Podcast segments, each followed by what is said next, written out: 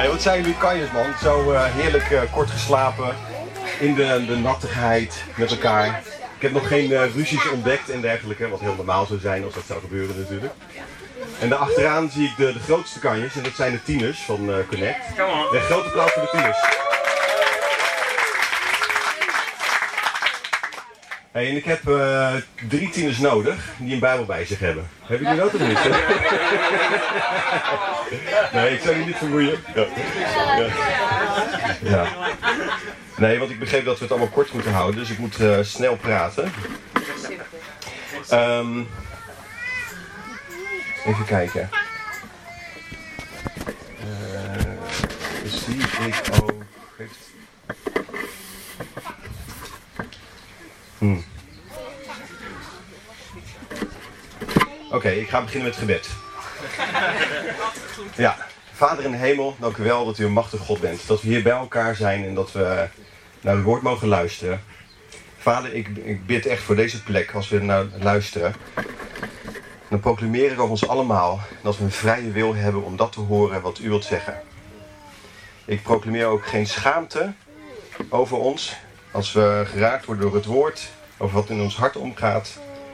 En dat genade echt een plek mag krijgen in ons hart. In de naam van Jezus.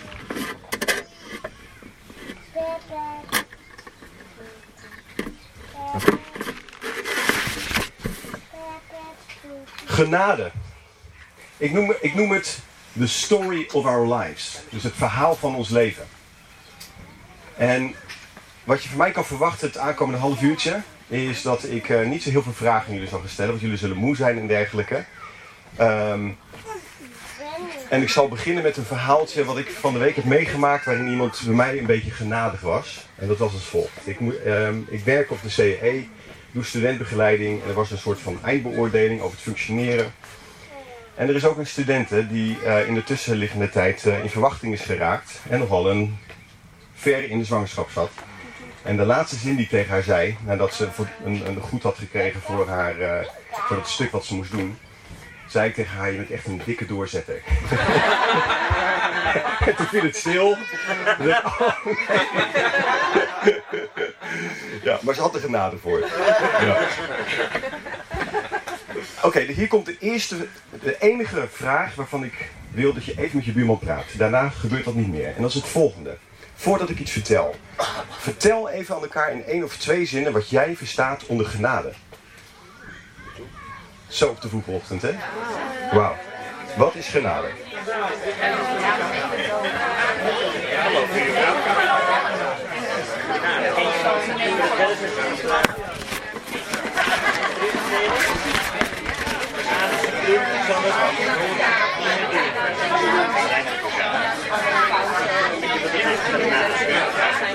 Denk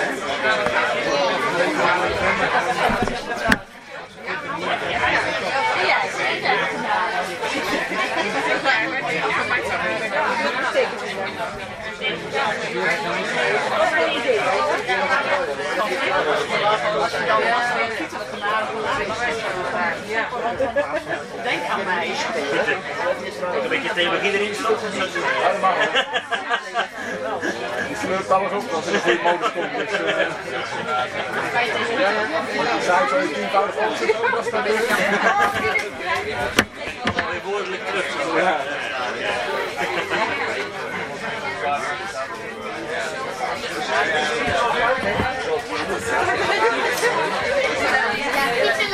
Oké. Nou wil ik je vragen om uh, dingen te roepen die je gehoord hebt van je buurman. Noem eens wat steekwoorden. Wat hè? Respect. Mooi. Loslaten. Loslaten. Kietelen. Kietelen, ja? Genade. Oh, zo ja. Ja, heel goed. Ja. Voorwaardelijk. Onvoorwaardelijk. Oké. Okay. Okay. Mededogen. Mededogen. Wauw, dat is een moeilijk woord. Ja. Oké. Okay. Hey, van de week, hè, toen ik uh, ermee bezig ging en ik gevraagd werd om wat over genade te vertellen.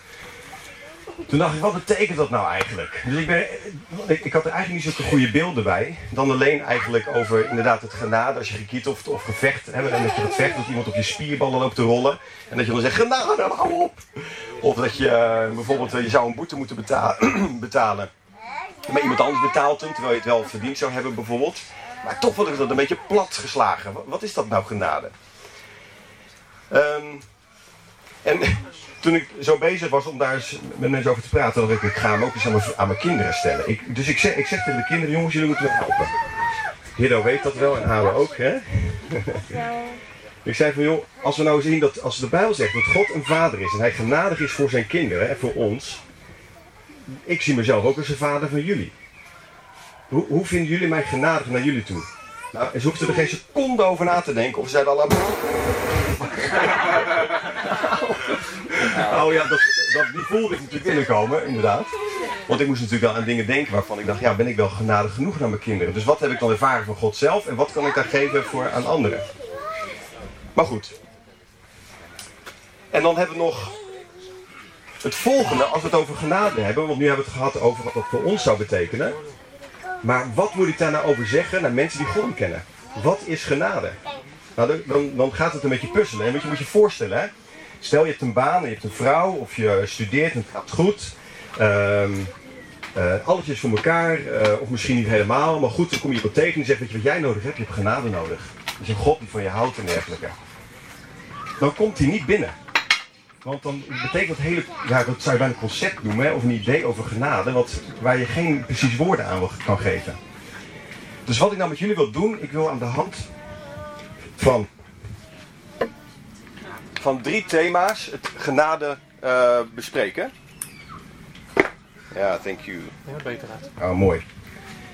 En dat is de genade die van boven komt, genade die voor binnen is en de genade naar buiten toe. Dat is waar we het vanochtend over gaan hebben. Dus dan gaan we ons afvragen, waar komt die genade nou vandaan? Dus waar is dat nou voor nodig? En dan moeten we eigenlijk terug naar het begin. En dan ga ik heel kort vertellen wat we allemaal weten, is dat God de hemel en de aarde maakte en dacht, ik ga mensen maken naar mijn beeld. Beelddragers. Dus Marcel heeft op zijn t-shirt staan, Marcel van Noord, no image. Nou, je bent wel een plaatje zoals God. Ja, jammer, ja. en dan krijg je het moment dat Adam en Eva, die kiezen tegen God. En denkt God, oh help. Ze willen zelf op de troon zitten, dus ze hebben dus niet alleen maar dat ze mij eer willen geven. En, en ik heb gezegd dat ze niet van die boom mochten eten, want dan, dan zouden ze doodgaan. Dus nu gaan ze dood. Dat wil ik helemaal niet. Ik wil, ik wil dat ze altijd bij me blijven en ik wil dat ze gewoon er altijd zijn.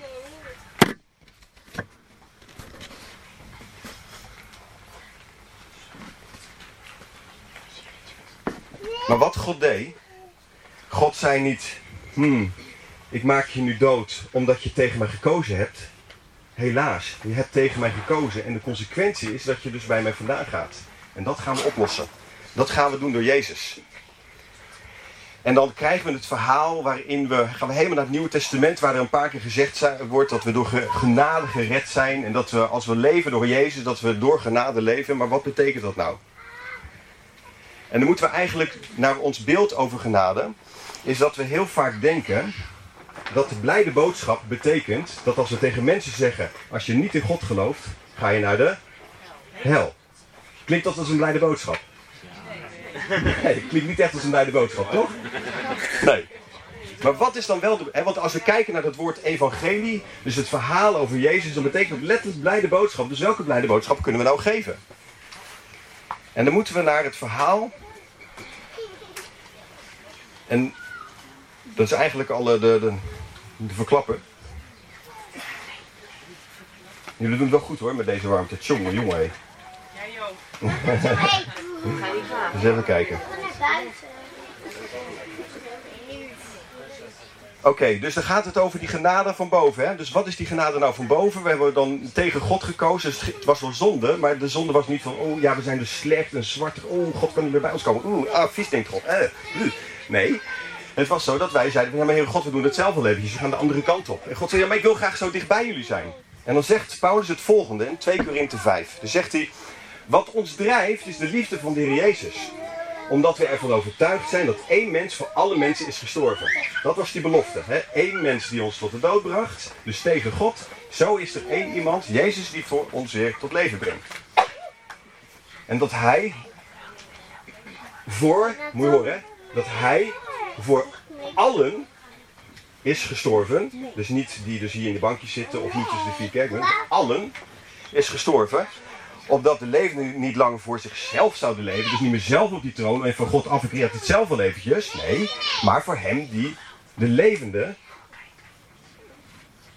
Jezus, gestorven is en ook weer is opgestaan. Dus dat was erom om, die, om te zeggen, oké, die mensen kiezen wel tegen God. Maar ik ben iemand die voor, voor God kiest namens de mensen. En dan komt die hele mooie. Daarom, dat is een boodschap voor ons hè. Daarom beoordelen we vanaf nu niemand meer. Niemand meer volgens de maatstaven van de wereld. Ook Christus niet. Die we vroeger wel volgens die maatstaven beoordeelden. Want we vonden hem niet goed genoeg en hebben we aan het kruis genageld. En daarom ook is iemand die één met Christus is, een nieuwe schepping. Oh, een nieuwe schepping. Oké, dan wordt hij moeilijk. Het oude is voorbij, het nieuwe is gekomen. Dit alles is het werk van God. Hij heeft ons door Christus met zich verzoend en ons de verkondiging daartoe vertrouwd. En wat was de verkondiging? Dat we niemand meer hoeven te beoordelen en dat iedereen gered is. Het is God die door Christus de wereld met zich heeft verzoend. Hij heeft de wereld haar overtredingen niet aangerekend. En ons heeft hij de verkondiging van de verzoening, toever, verzoening toevertrouwd. We zijn gezanten van Christus, van Christus God doet door ons een oproep. Naar mens Christus vragen wij. Laat u met God verzoenen. Dit is de blijde boodschap. De boodschap is niet, kies alsjeblieft voor God, want hij vindt je verschrikkelijk en je doet zonde. Eh, anders ga je naar de hel. Nee, God roept naar ons met genade. Hey, ik wil zo graag contact met je. Kom op man, ik wil lekker met je kletsen. Helemaal, zo, helemaal zoals je bent. Oh, je liegt heel veel. Joh. Kom hier, ik neem je zoals je bent. En misschien herinner je wel dat moment dat je dat ervaren hebt. Ik heb dat ervaren in mijn leven, dat, in ieder geval één keer heel erg. en dat was toen ik 15 was. Dat ik eh, in een dienst was, ik hoorde het woord en dat, dat raakte mij. Ik dacht, oh God is een levend God, wauw. Tot die tijd loog ik echt uh, pathologisch bijna, dus heel erg veel. Dus hier, als jij dan tegen mij zei van uh, ben je gisteren uh, naar opwekking geweest, dan zei ik gewoon nee. Terwijl misschien wel geweest was of niet geweest, maar ik loog gewoon. En vanaf het moment dat ik voor God koos was dat weg. Wel, wel dat ik nog wel eens gelogen heb hoor. maar dat hele voortdurende liegen was weg. En wat dat dus betekent voor ons, is dat we, dat zullen we herkennen in je eigen leven, dat je genade hebt ervaren. Van, oh, hij neemt me dus zoals ik ben, helemaal. Dus het gaat niet om dat ik goed ben, maar oké, hij neemt me. En dan gaan we dus naar het kruis. En zeggen, Jezus, ook wel. Ja, ik ben gewoon een echt een eikel van een wend altijd. Maar, oh, Jezus, dank u wel dat u me aanneemt. Of, Um, ik vind het zo moeilijk om u op de eerste plek te zetten. Of uh, ja, ik vind die auto's toch wel erg heel erg leuk. Wat ook fantastisch is. Maar als het je vasthoudt is het misschien wat anders. Of ik vind uh, Netflix een vriendje zo leuk waar ik altijd mee in bed lig. Om uh, samen dingen te doen. Dus. Goed zo Marcel. Als dat het gevolg is. Ja. Dus wat je doet, je met je boosheid, met je angst, met je hele zelf, met, je, met alles ga je naar God toe. En zeg, oké, oh wauw, wauw. Maar goed, Wanneer heb jij voor het eerst genade ervaren? En dan hè, wat we net zeiden, dat de Bijbel ook nog spreekt over nieuw leven. Jemig, daar wordt hij echt moeilijk van. Want dan bekeer ik me vervolgens, of ik, ik, ik denk, oké, God gaat op de eerste plaats, dat zal je vast herkennen. En dan, uh, dan doe je toch nog allemaal dingen dat je denkt van, uh, hmm, maar ik doe toch nog fouten? En, uh, en, en het irritante is dat je, dus dan, dat heb ik in ieder geval, dat je dan je, je schuldig gaat voelen dat je je schaamt. He, dus dan heb je net, halleluja, prijs de Heer, ik heb God ontmoet. En dan ben je jaren onderweg en dan merk je dat bepaalde dingen helemaal niet weggaan. Ik vond het zo mooi wat Jeroen zei, van het is niet weg, maar ik moet ermee dealen. Dat is eigenlijk de opdracht, maar om dat voor elkaar te krijgen, om daarmee te dealen en het oké te vinden. En tegelijkertijd weten dat, Je dat Paulus zegt, als je in Jezus gelooft, dan heb je een nieuw leven. Dat betekent dat je niet anders wil dan goede dingen doen, maar het gaat zo moeilijk.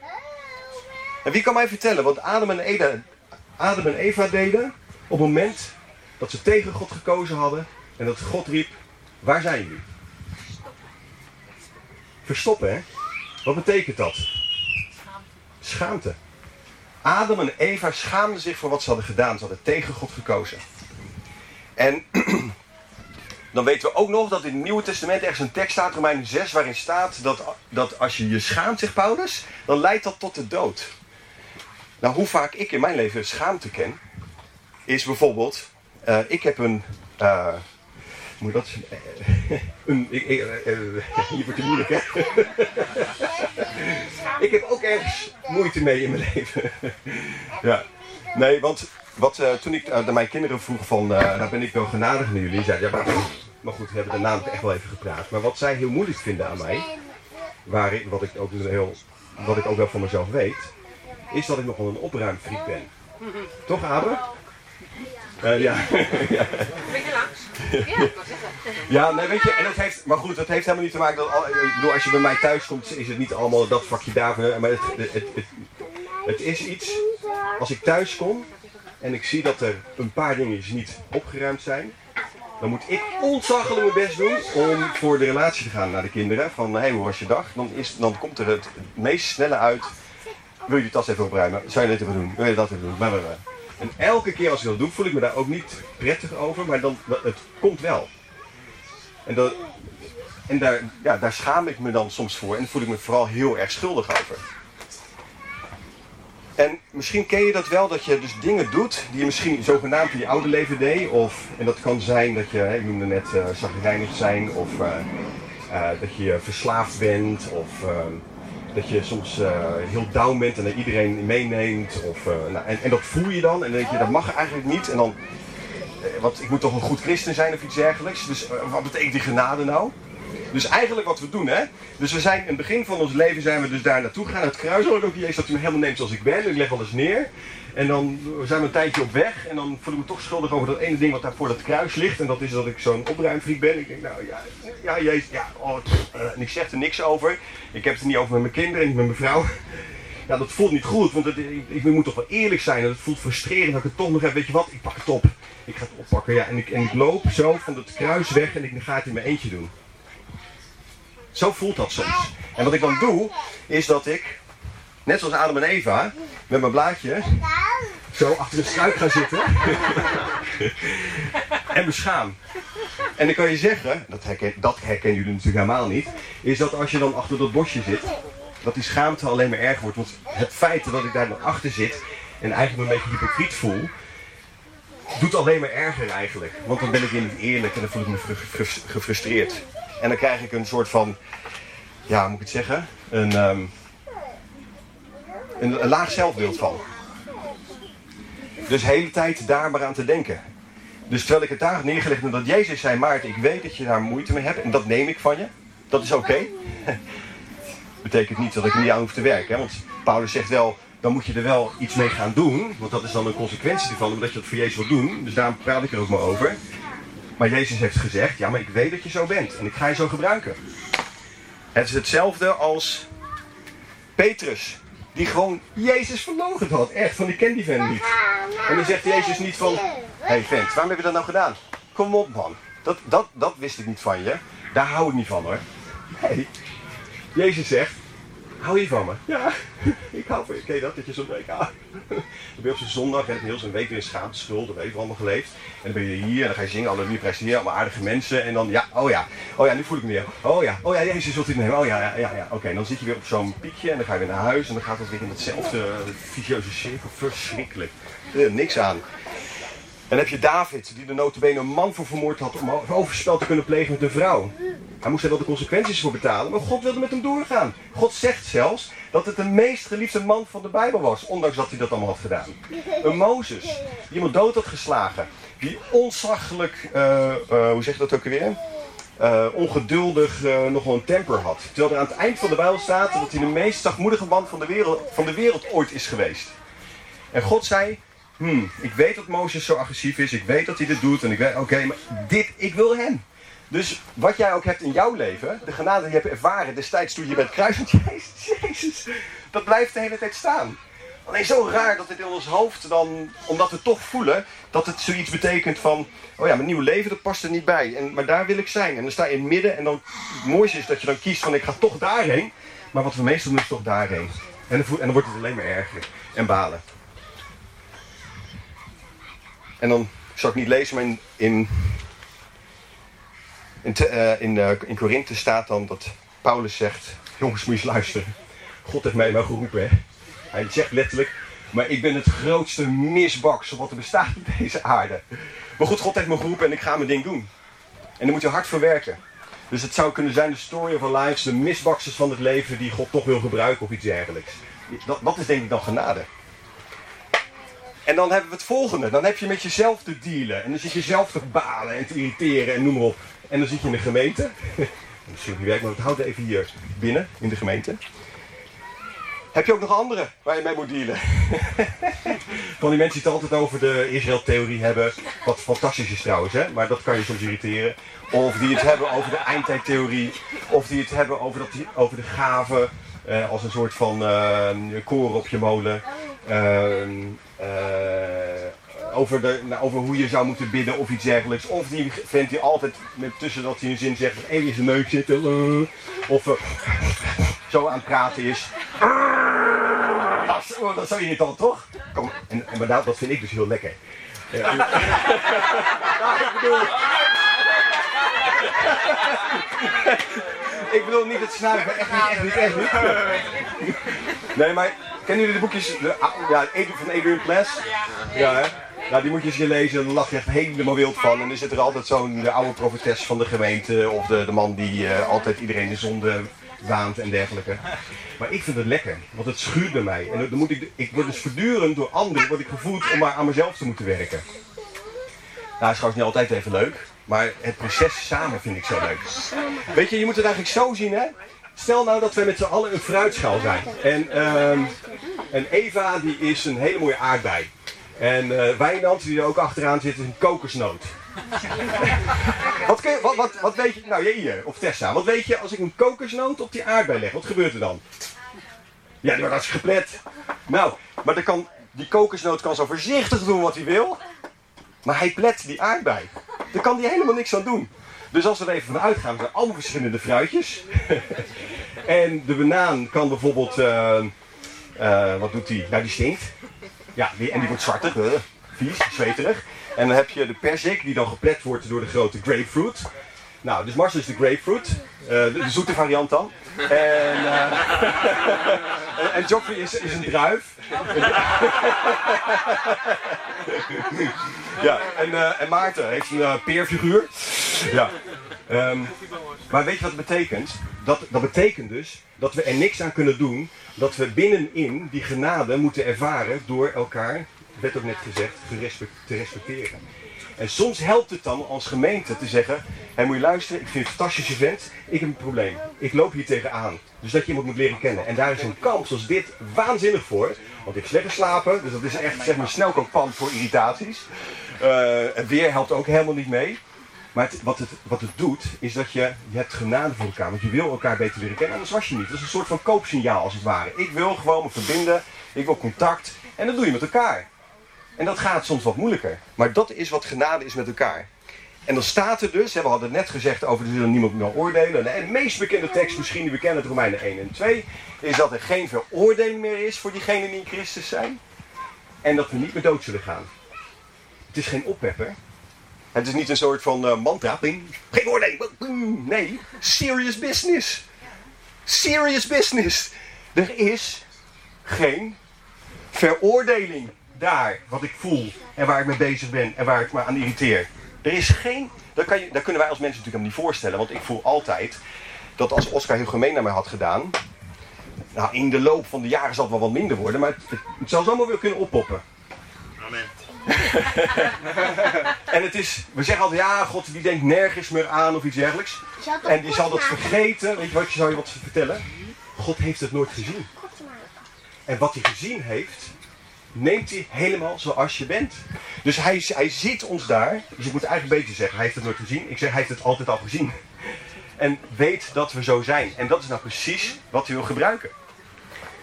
En dat is de story of our lives. Nog 10 minuten. Red je dat nog?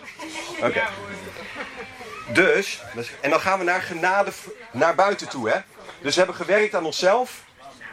De genade kwam van boven, dus dat is met, met ons als mensen de wereld. Toen hebben we het gehad over genade voor binnen, waar we dus met onszelf aan de slag moesten en met elkaar. En dan hebben we ook nog genade naar buiten toe. En daar komt dus die moeilijke waar we net mee begonnen aan het begin. Over, maar wat vertel ik nou over genade naar anderen toe? En als dan Paulus zegt dat we misbaksels zijn. maar dan zegt Paulus, wij zijn wel misbaksels, maar met de levende stenen bouw ik de gemeente. En moet je je voorstellen dat als je je niet prettig voelt, hè, je zit in de muur gemetseld, je met, dat is de gemeente van Christus, dat, een, dat kan een onderdeel van Connect Care zijn, of in, in de gemeente over de wereld, dat weet ik veel allemaal wat, maar je bent onderdeel van het gebouw. En wat ik dus eigenlijk doe, op het moment dat ik denk dat dat er niet bij hoort, dus dat ik, dat ik dus perfect moet zijn, en dat ik hadden niet moet zijn, en dat ik dus niet boos mag zijn. eh, eh, als ik dat dus denk, en ik denk van dat kan dus niet, en ik, ah, oké, ik neem het mee, dan trek ik me als steen uit die muur. En die muur die zo solid staat, die stevig staat, en we samen, oh ja, jij bent zo irritant, ja, ja, ja, oh, dan, ja, oh, oh, oei, irritant. Maar zo zijn we gemeente.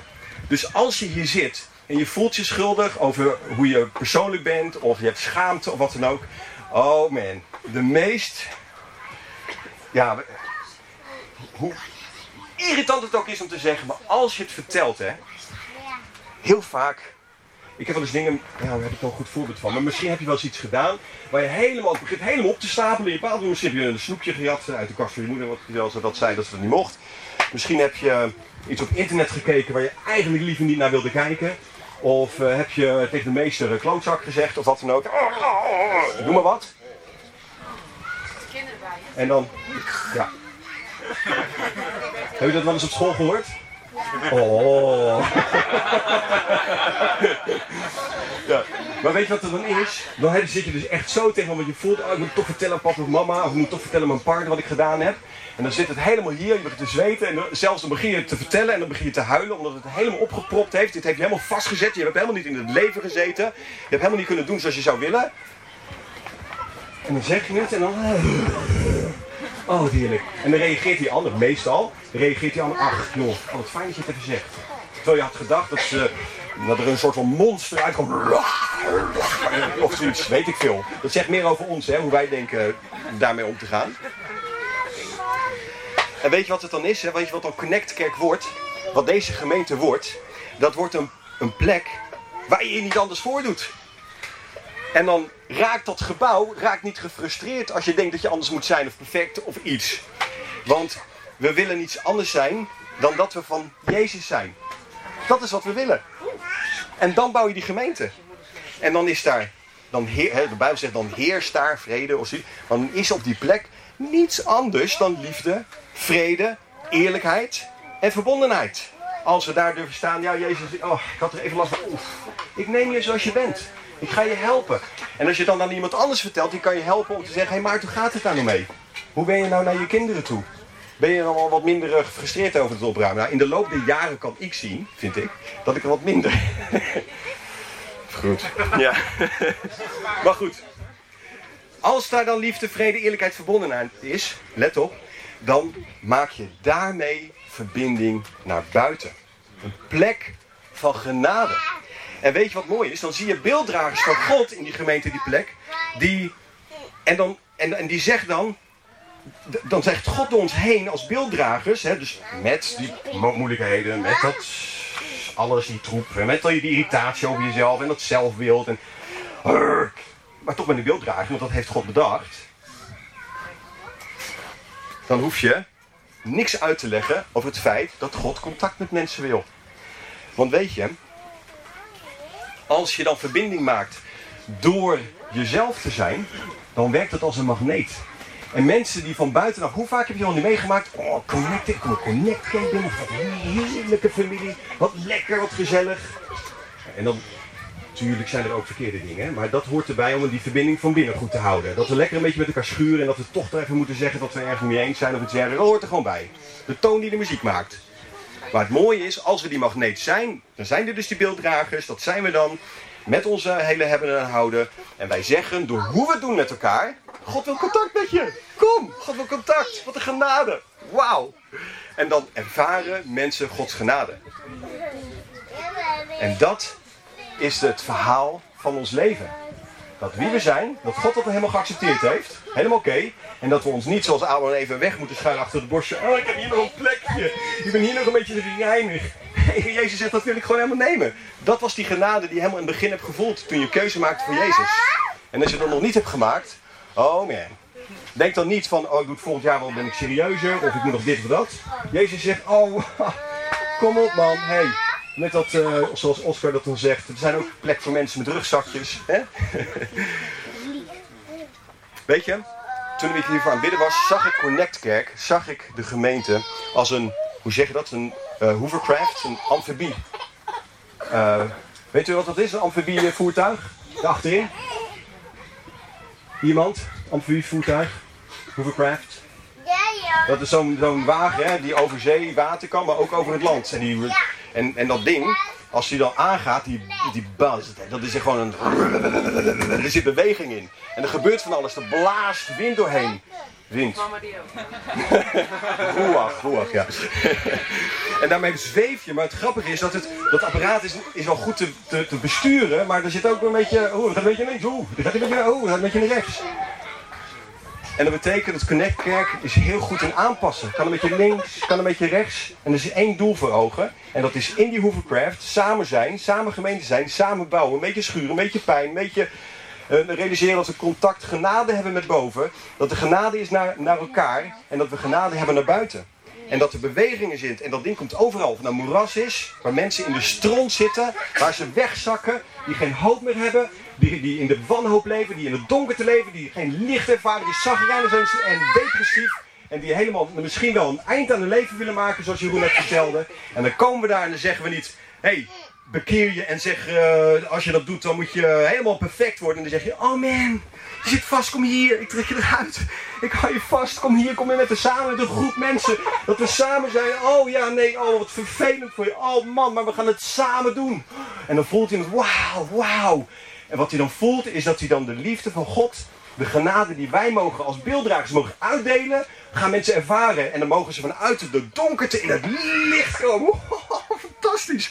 En dan gaan mensen naar het kruis. En dan zeggen hier, kijk hier, daar is Jezus. En die houdt zoveel van ons, die heeft gewoon genade. En die, die heeft gewoon, wij, wij wilden dood, wij wilden van hem weg. Maar nee, hij zei, ik ga dat wel even voor jullie fixen. Want God heeft altijd van je gehouden. Maar als je kiest voor de dood, dan denk je dat hij niet van je houdt. Want je wil het zelf doen. Maar hij wil het wel. Fantastisch. Dat is geweldig. En mensen die dan helemaal verdrietig zijn. En, en, en dat je zo omarmd komt. We gaan met je meehuilen. We gaan gewoon je meehuilen. En dat mensen zich geaccepteerd en gerespecteerd voelden, zoals we net zeiden. Dat we, hoe noem je dat ook weer, Lisette, dat moeilijke woord? Mededogen. Mededogen hebben. Dus dat we ons kunnen inleven. Wauw.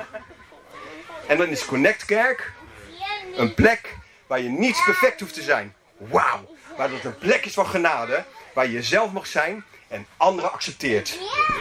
Dat is genade.